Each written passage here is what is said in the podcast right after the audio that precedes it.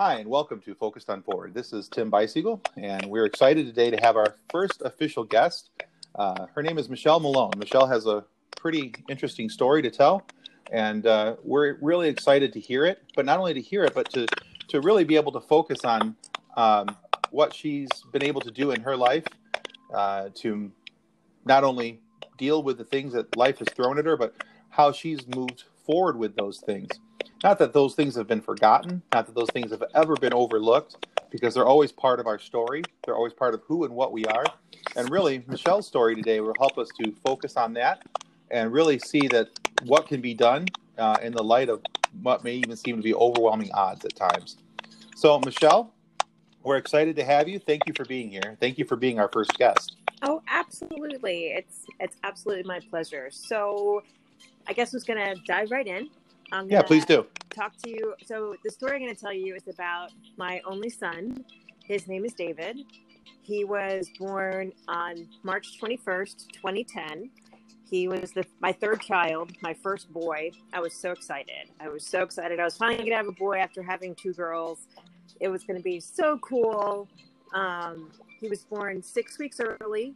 Uh, other than that, his, you know, he was adorable. He was so much fun and a ladies' man. He had uh, the brightest blue eyes you would ever ever encounter, and he had these really dark eyelashes that just made them pop. And he loved the ladies. He was very very flirtatious.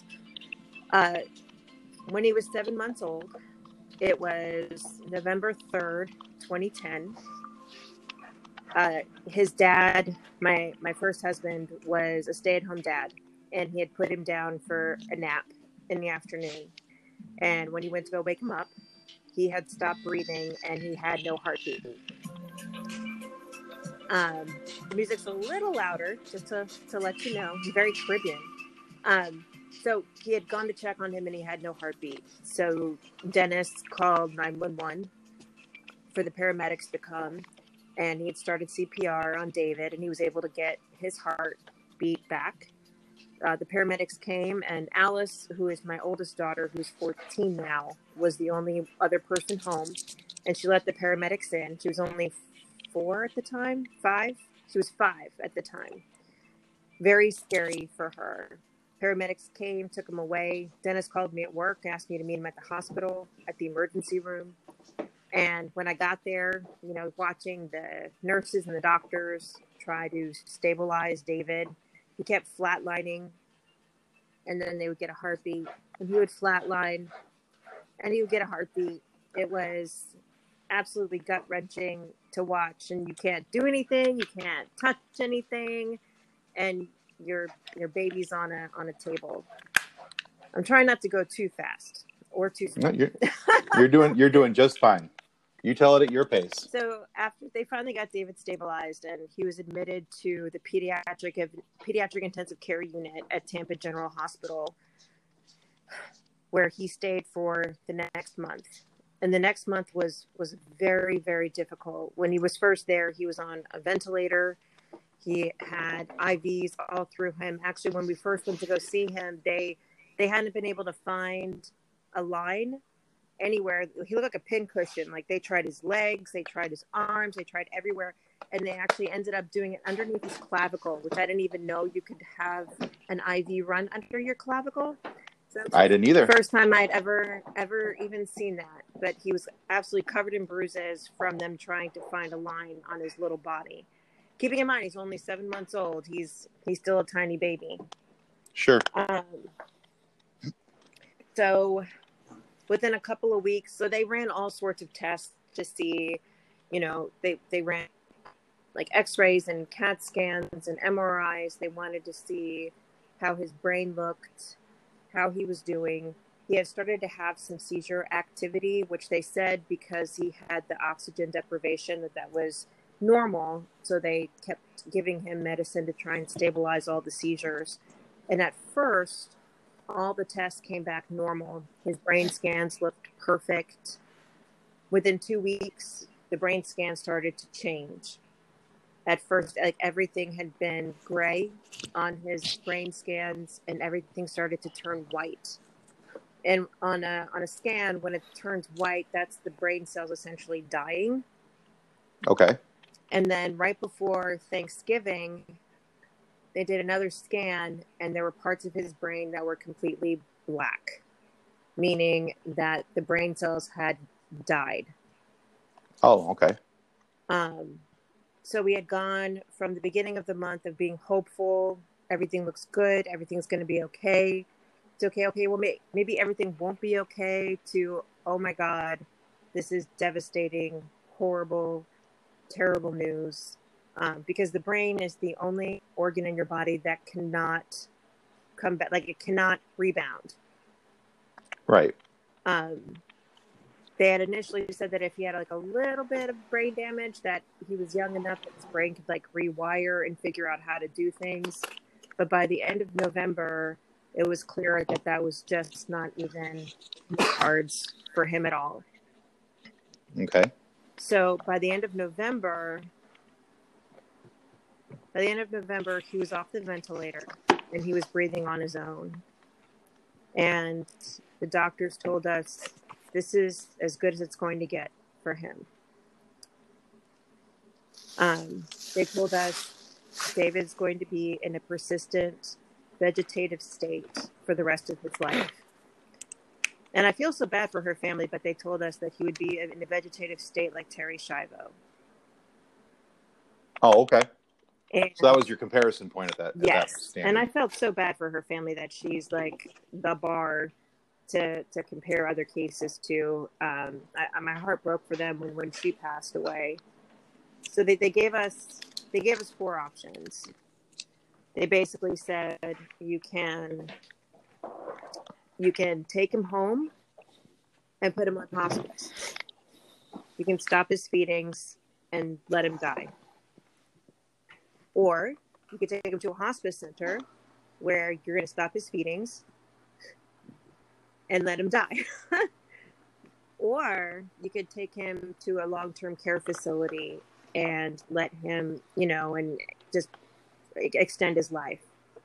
They said, just just so you know, he's never going to walk, he's never going to talk, he's never going to smile or cry, he's never going to know happiness or sadness. He's not going to know who you are. You know, basically they painted this very very bleak dark picture of of what David's life was going to be like, which you know, when you find out you're having a child, you have all these dreams and these aspirations for them. And and and it wasn't even in a moment. It was over the course of an entire month when you know you had good days and you had bad days. And i remember one night or that particular night dennis and i signed a dnr for david because we had to think about it i mean this is like this is a huge decision that you have to make and you have to make this decision because you have a child who you love with every fiber of your being and you have to determine where is the line between what is best for you and what is best for them. If I let David go, am I letting him go because it's the best for him or is he ready to go? Or if I keep him, am I being selfish in in wanting to, to for him to stay when he really should go? It was just a horrible situation to be in. And I remember that night we signed a DNR because the we, we talked about it. We're like, if David goes on his own, then that's his way of saying, "Mom and Dad, I'm done. I'm out." Sure. Now, is that a is that a decision that you guys had uh, thought about previously, going up into that evening, or was that something that was laid in front of you that night that you had to decide in the That moment? was something that was laid in front of us that night that we had to decide in that moment. Okay. And the nurses let me, they brought in a bigger bed. He had been in a crib, medical crib. They brought in a bed. They let me lay in his bed with him that night. And that night, Okay. I, I couldn't sleep at all, understandably. oh, sure. And. I'm watching his machines, and his respirations dropped to like four. Like it was like e- all the alarms started going off, and I genuinely thought, "This is it. This is it. It's over. David's gonna go." And then suddenly, everything went back to being perfect. Like all, like his blood pressure returned to normal, his respirations returned to normal. It was like ten seconds of panic, and then the rest of the, the rest of the night he was fine and after that he was perfectly str- like perfectly fine as far as statistics went. And I always joke that it was like David go- saying to me, "Mom, I know I can go, but I'm gonna stay here. I'm not I'm ready not yet. ready yet." So thankfully, a bed came open at a a, um, a nursing home called Lakeshore Villas in Lutz, Florida. They had a pediatric wing, and a bed happened to come open that day, and I took it as a sign that that's Sure. where he was meant to go. And so we made the decision, even though the doctors were very adamant that it wasn't a smart one, to go ahead and send him to Lakeshore Villa. So he moved there, I want to say it was the first week of December of 2010. He moved there. And then over the next couple of weeks, and I don't know if it was because they weren't trying so hard to stop his seizures, because like the medication that they were giving him was unbelievable. Like they would show like these huge bags of drugs. And I remember them telling me if you or I had this much medicine, we would be in a coma for a week. But they're like, but babies and children are much more resilient than adults are. So they put him on That's like amazing. a consistent medication regimen. And within a couple of weeks, I remember I was visiting him and I was holding him in a chair and we were rocking in a chair. And I was wearing a jacket and he took his hand and he grabbed my jacket. And I was I was absolutely blown away that David had taken his hand and grabbed onto my jacket and was trying to pull himself up. So was that like the first time since the incident that he had, had done something Yes. like that? I mean, he had been awake. It took a couple of weeks. Sure. But he was awake when he was in the hospital. His and but he would just stare at you. He really wouldn't move much, but he would just sit and just kind of look around, you know, and Mhm. admire everything. But this was Sitting in observation. the first time that I had actually seen him try to to do something. And then the next month in January, it was Martin Luther King Day, and I had the day off from work, and the girls were at daycare, so it was a David Day. Went to go see him at the daycare, or not the daycare. I'm sorry, at the nursing home, and I had him on the floor, and I was playing with him, being goofy, and he started laughing at me.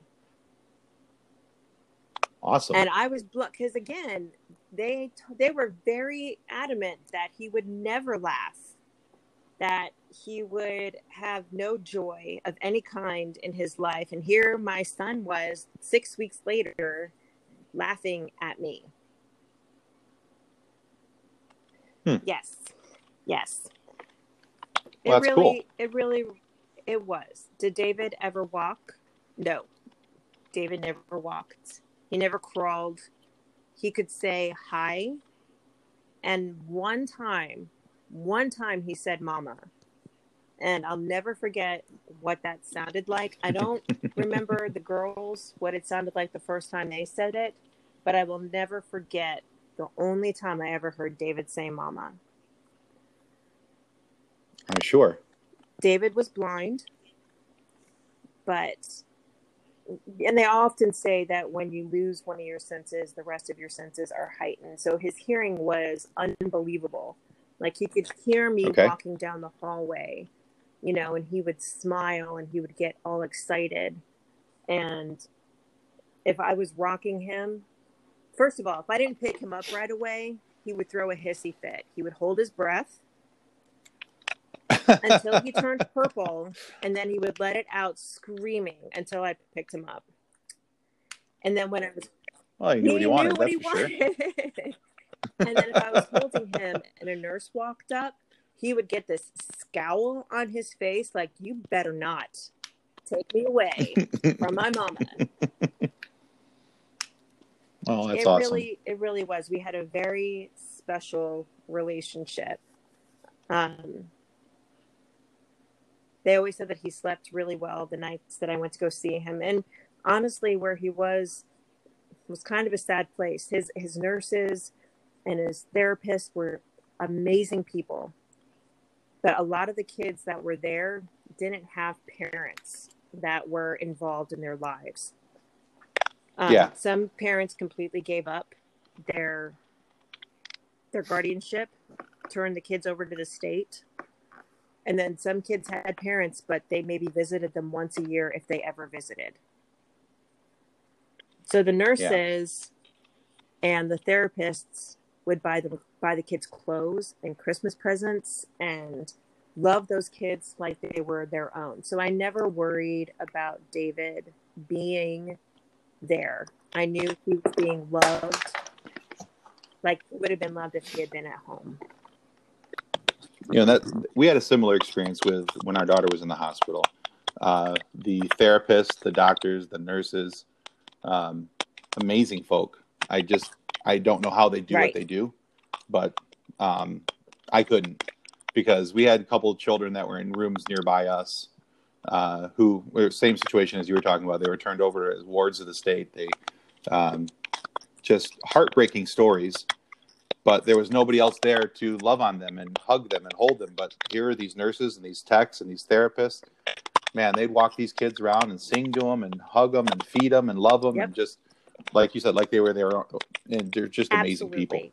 Abs- I not even to this day. I'm still, I'm so thankful Yes, in awe of in what all they of do. what really, they do.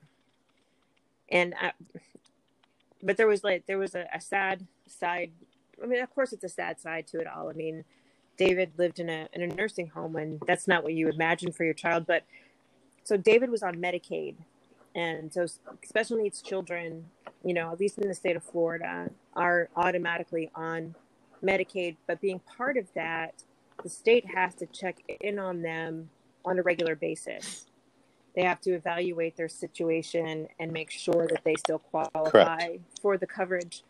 And they would come and they would look at David and they would interview the nurses and they would interview me. And I'm really, I'm starting to get a little, starting to feel the tears come. So, and then they would put out reports. And the reports would say that David is in a persistent vegetative state despite what his mother says. David is non-responsive and like it was just it was it was always so hard because you know we had this we had a beautiful it wasn't perfect and it wasn't ideal but it was our love it was our life and Sure. i always hated getting the paperwork that said it was all in my head because anybody could look at da- pictures of david and see that he had joy well, just a few pictures of him that I've seen that you've posted on on social media. I've I've noticed that uh, the pictures of where you're holding him, there is a very large Yes. smile on his face.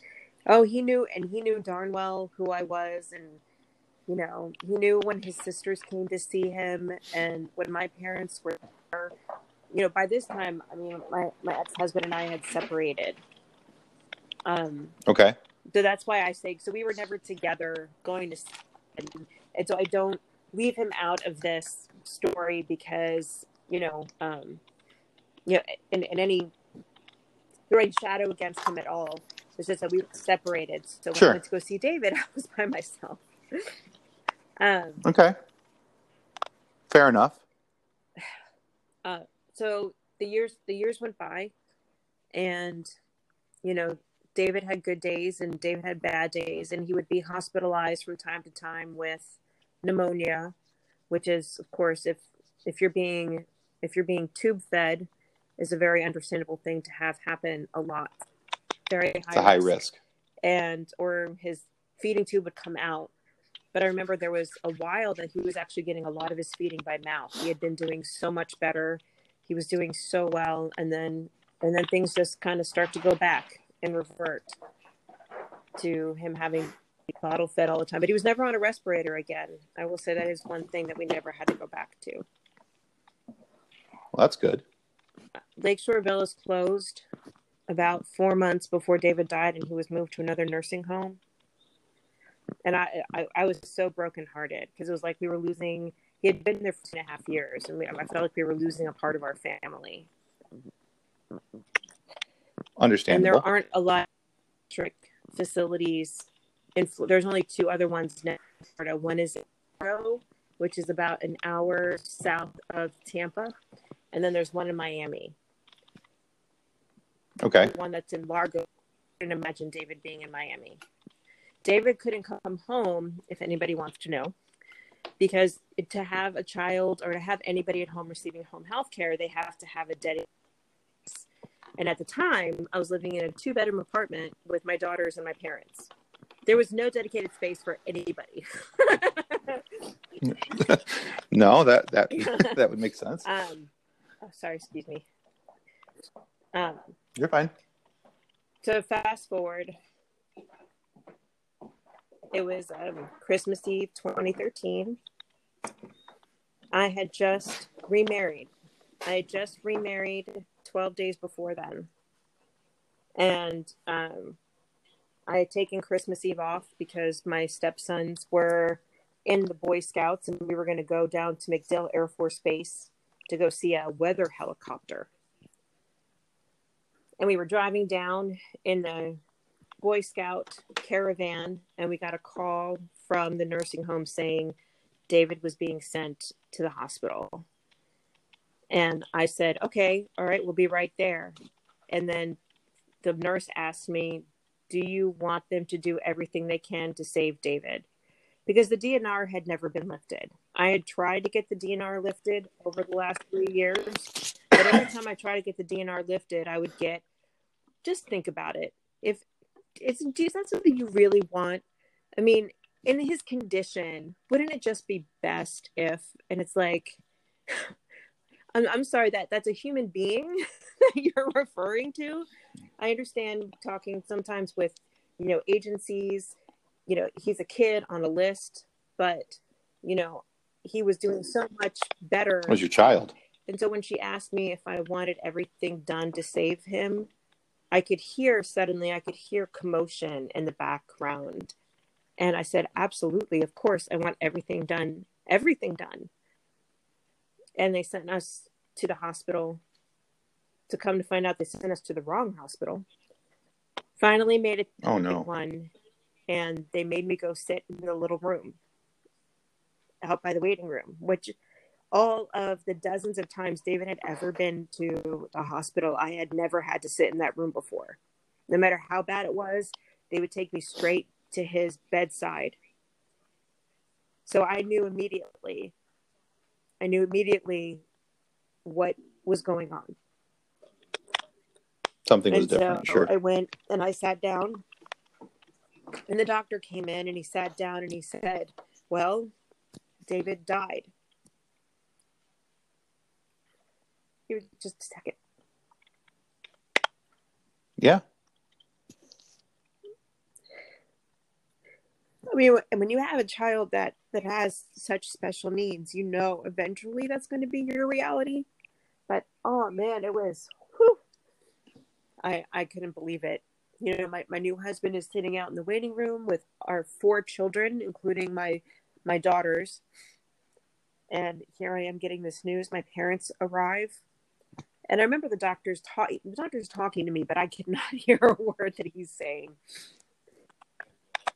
No, I imagine at that point yes, it's kind of like Charlie exactly. Brown's teacher in the so background. My parents walk in and they hug me, and the the doctor continues to talk. From what I, what he said, David had double pneumonia, and his lungs were full, and his heart just gave out. And he said that they did every. He said I did everything I would have done for my own child. He said, but we just couldn't save him.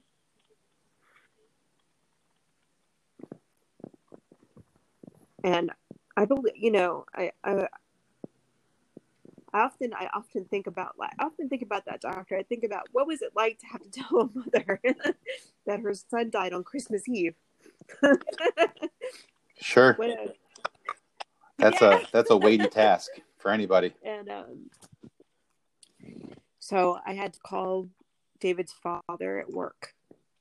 I had called him to let him know that David was on his way to the emergency room, and of course, we were both, he felt the same way I did. You know, David's tough. He'll be fine. It's going to be okay. And so, and I, and I'll always regret that I call him to tell him that that wasn't the case, that David didn't make it. David was still in the room. And so they let us go back. After, of course, I had to sit my kids down and tell my kids that David had died.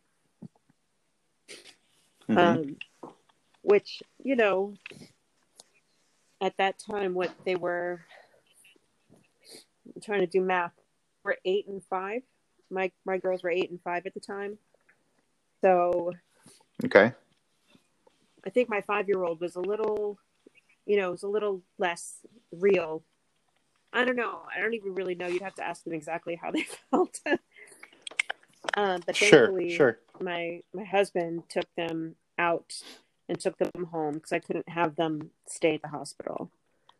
And they took me back by Mhm. David, and he was lying there in the bed, and he was still so perfect. He had this this blonde hair that was so curly, and um, he had a tube in his mouth that was taped to his mouth that they didn't take out and um, I I put a blanket around him and I picked him up, and I rocked him, and he was so cold already. And I, all I could think to myself was, if I could just make him warmer, then then he'll come back to life. You know. hmm I remember we were sitting there, and my dad said to me, he said, "Do you hear all that? Do you hear all of that?" And I could hear like doctors and nurses running around outside the door. And I was like, "Yeah, I hear that." He said, "The world hasn't ended." He said, "The world's going to go on." He said, "Somehow the world is going to go on." Dennis ended up coming and he spent some time with David too.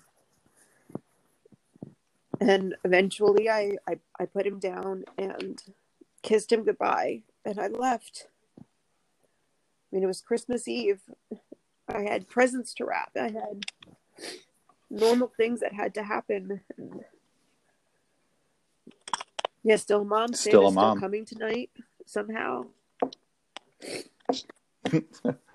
Yeah. um, we had him cremated. And i have him in an urn here in, in my apartment. So he's always with me.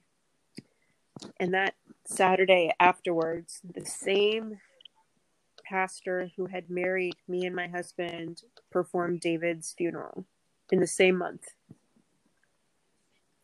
And it, was it was unreal.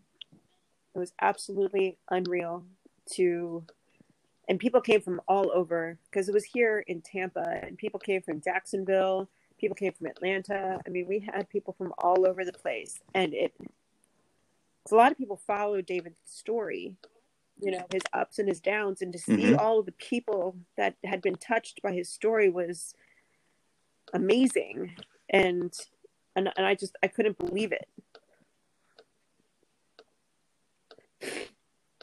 Sorry. No, no, But- you're fine. so a couple of things that I learned from all. So one of the Yeah, please. things is a lot of a lot more people have lost their children than should have. I belong to a lot Mhm. of bereaved parent groups, and I, I've connected with people who have had from miscarriages to stillbirths to cancer, SIDS, murder, car accidents, plane crashes. I mean, you name it. Suicides, overdoses. The the stories that I the heartbreaking stories that I've read of other parents who have lost children. It's it's unbelievable how many parents have gone through this. How many families have gone through this. Um because when you go through something that significant, you really feel like you are the only person in the world that understands how that feels. And the sad but good news is you're not. There are others. And I always encourage bereaved parents to reach out to other bereaved parents. I'm not saying that if you haven't lost a child, you can't help me. That's not true. I, I, I love your support. I Sure. love your love. You guys are awesome. I am so thankful for all the people that helped me get through. But when you find someone who can truly empathize with what you've gone through, it's it's remarkable. It's a remarkable connection to have with someone. Agreed. On a different spectrum, when when we got out of the hospital with with our daughter, we uh, started reaching out to different groups um, for people who had gone through uh, Guillain Barre and trying to wrap our heads around it. And it was amazing how many other people had similar circumstances, issues. Uh, you know, and it was it helped us to find some type of exactly. footing to move forward with. And you probably find yourself to be in the same situation that I, I often feel with David's. I call it the incident when he got sick and then his death. That my part of my mission in this world is to be someone other people talk to, and and I I there was a night I was at a, a restaurant and I have a portrait tattoo of David on my arm. Um, it's it's hands okay. down my favorite tattoo. It's beautiful, and he goes with me everywhere. But I was sitting waiting for a seat at a restaurant, and this gentleman walks up to me, and he looks at my tattoo, and he sits down next to me. He doesn't introduce himself. There's no intro to this. He simply says, he says, my daughter Melanie. He said, I never worried about Melanie. He said, I had like all these kids and she was the good one she was the responsible one the smart one she said he's like I, when she left the house i never had to worry about anything happening and apparently one night when she was 17 she was in a car accident and had passed away and oh my and he felt so comforted to be able to share this story with someone who understood and i was blown away because again there was no introduction there was no, hey, who's that kid on your arm? There was no introduction. It was just a sit down and start telling me the story. And he felt so relieved or looked so relieved to get it off of his chest. And I was absolutely touched to be able to hear his story. And I'll always feel that way. I'll always, I remember right after I went back to work, one of the women that I worked with told me, she said, I lost a two year old daughter in a car accident. She had never told anybody that work before, but she wanted me to know that she understood. It, it's it's weird. It's like people see you and they identify you as someone that it's safe. You're safe to share this pain with, and it's an it, it's an honor. That's awesome, though. It's a horrible honor, but yes, it is. So,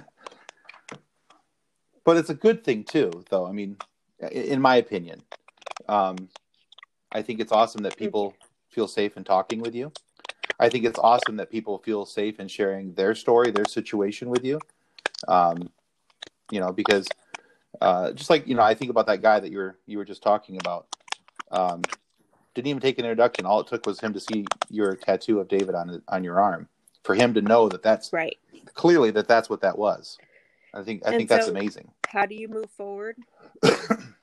I every day you go to bed and the next morning the sun comes up. And then you go to bed and then the next day the sun comes up. You don't I've never really had a choice to move forward. Life kind of moved forward and I went with it. Does you have to hold on? Just and held on. I'm, I think my daughters helped me a lot to get through it. Um, I, I know some bereaved parents have a harder time moving forward, and I often I often say that bereavement is something that's very individual and very personal. There's no there's no roadmap. It oh, doesn't absolutely. say within two weeks you should feel this way, and within a month you should feel this way. No, you do you, boo. You honor your child right. however you feel you need to honor them. No one is asking or should ever ask you to move forward in life and leave your child behind.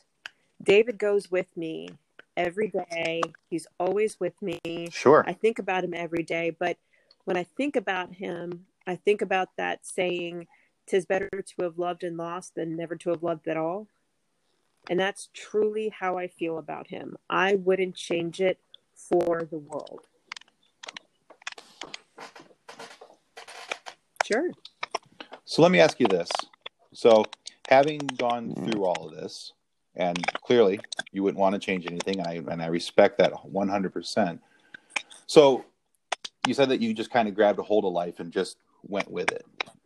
But there had to be some steps that you took personally along the way to kind of help adjust as you went. So what what steps did you take to help you continue to focus on on I needed to holding find on new and moving forward? An an example is every Saturday Okay. was go visit David at the nursing home Saturday. Everything Saturday could be scheduled around that, but that was going to happen. I was not going to miss a visitation with my child.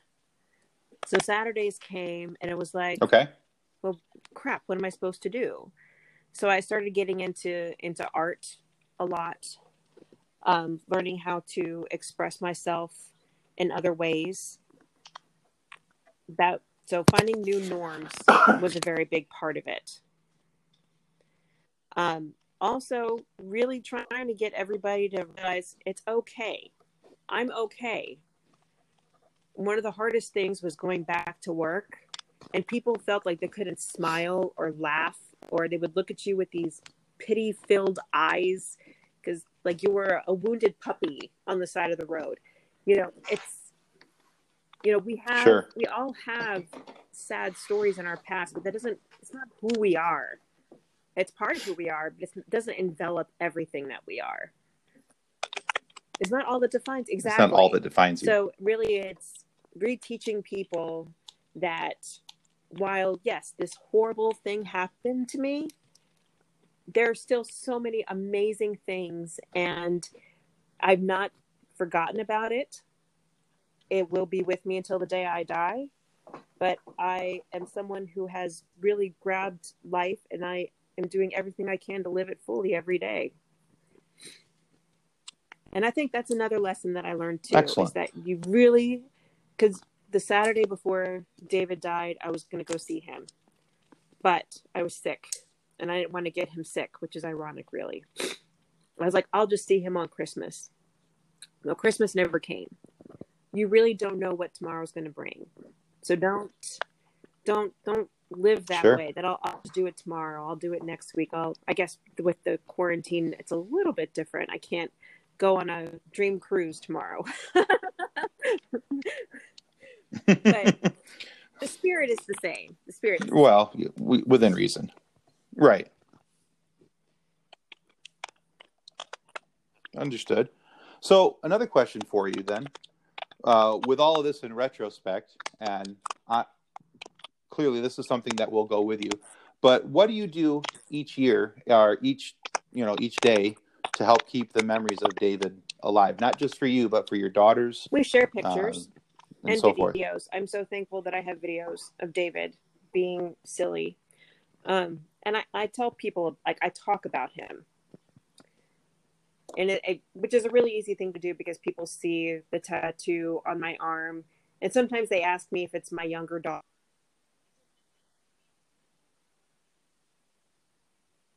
Although I remember one time one lady asked me, That's a beautiful baby. Do you know who that is?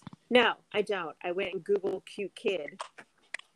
And I tattooed on my body the first. thing Oh, that's up. unfortunate. True story, I swear it happened.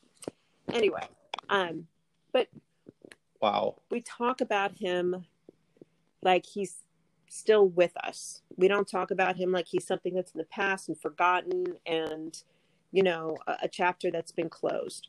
He is part of our everyday life. And I want the girls to remember that he's their guardian angel that sits on their shoulder. Him with my mother, who passed away four years ago, you know, there's always somebody watching over them. That answer Okay. your question? I it did. No, you did. You did. You did great. No, you know it's. uh I I think you know for at least for us and I, our situations I'm so uh, are different. thankful. We didn't lose our child. We we we were worried at times that we were uh, uh, a few different times. Um, but you know, I, I think for us, the, the the things that I'm noticing in, in your story that are similar to our story, and I think that's what I'm trying with all of this is that I want to I, you know, you mentioned being somebody that somebody can talk to, and that's that's what I want to be. I want to, I want this podcast to be something that where people look to and, and they draw strength and encouragement, and know that there's other people that have gone through their situations. And I'm hoping to talk to people uh, from all walks of life who've gone through all these different things. But two of the things that you mentioned, and I've, I've been kind of writing notes as we've been talking. Um, you know, two of the things I, I noticed that you said that are things that my wife and I have said uh, is that we're no longer going right. to put off till tomorrow what we, what we could have done today. Um, and there's an importance there of doing that. And then the other thing was is that you're always looking to find the new norms. Um, and what you know what was the new norm for that day and what was going to help you uh, be successful and and and and move forward. So uh, now, if I'm not mistaken, you yes, said you were you're in the process of writing a book, or there were other pieces.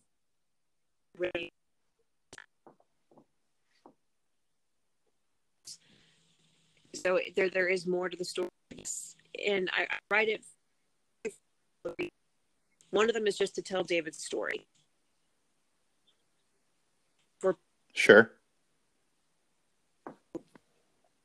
And for those that have gone through significant episodes and how to be there for them. And like I'll give you an example. Like in my book, okay. I'm talking about how you should never use the words at least.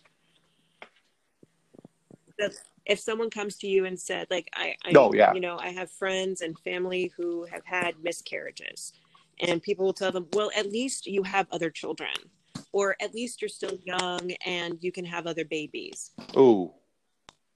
Well, at least you've had you had oh, David for another three years after he got sick. You know what? You're right. This grieving thing is totally uncalled for. You're right. I need to buck back up again. So, but just to try. Right. The way we talk to each other about because we are all entitled to how we feel in our grief and we want supportive of each other instead of taking away try to take away from somebody we don't want to add to it but we want to be supportive of right. them we want them to know i am a, i'm someone i'm sad sad that you went through that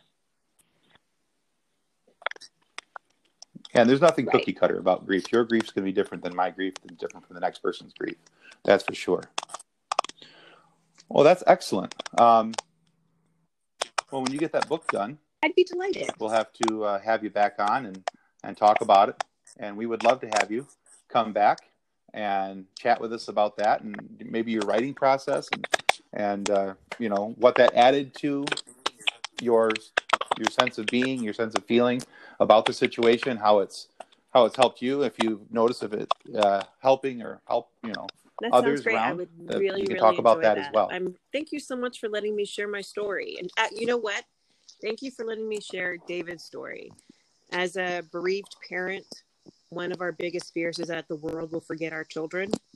And so that's why I love telling David's story is because every time I tell it, then somebody else knows about him and then a part of him is here. So thank you. Well, he was a he's a beautiful boy. I, I was looking at your pictures of him and Dude, uh, amazingly curly like hair. It was insane. yeah, he, he had some he had some flowing locks going. That's for sure.